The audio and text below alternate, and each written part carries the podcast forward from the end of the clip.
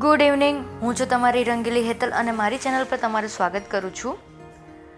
હવે હું આજે લઈને આવી છું ડાઉટ યસ ડાઉટ હવે ડાઉટ એટલા માટે કે બે ત્રણ દિવસ પહેલાં મારી સાથે એવો સીન થયો. મારી ફ્રેન્ડ આવીને મારી સાથે વાત કરતી હતી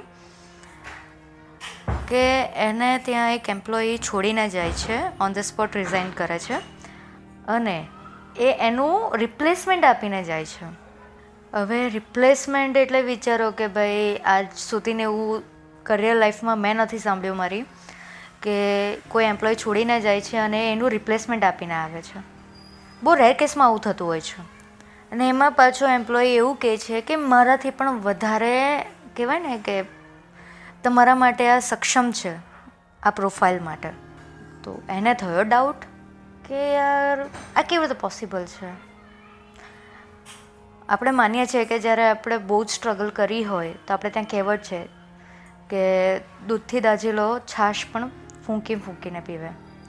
સેમ વે કે આપણી પાસે જ્યારે બહુ જ મહેનત કરતા હોય ને લાઈફ બહુ જ ડાઉન્સ પણ લઈ જતી હોય ડાઉન્સ ટાઉન પર ડાઉન ટાઈમ પર, ત્યારે આપણને સામેથી આવતી બધી જ વસ્તુમાં ડાઉટ થતો હોય છે કે ભાઈ આ કેવી રીતે પોસિબલ છે? આ કેવી રીતે આવી ગયું? શું હોઈ શકે આની પાછળ રીઝન અને નોર્મલ એના કેસમાં નહીં, બધાના જ કેસમાં થતું હોય છે, મારા કેસમાં પણ થયું છે.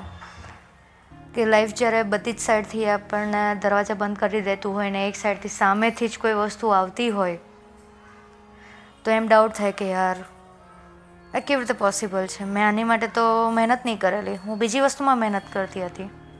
તો કેવી રીતે થયું?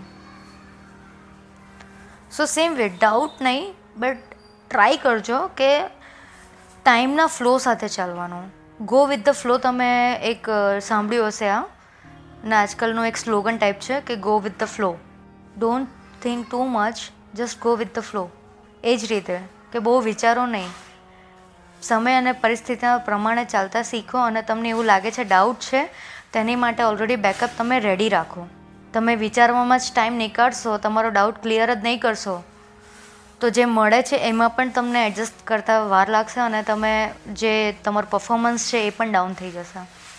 સો ફ્રેન્ડ્સ તમારા ડાઉટ પણ તમારા ફ્રેન્ડ્સે મારી સાથે શેર કરો. આપણે મળીને સોલ્યુશન લાવીએ. કંઈ પણ તમારી વાત હોય એવી ડાઉટને લઈને જે તમારા એક્સપિરિયન્સમાં તમારે કાઉન્ટ થયું હોય, મારી સાથે શેર કરો. આ રંગીલી હેતલ એના બધા જ લિસનર સાથે શેર કરશે. ફરી પાછા મળીશું. કોઈ નવા ટોપિક સાથે. Thank you friends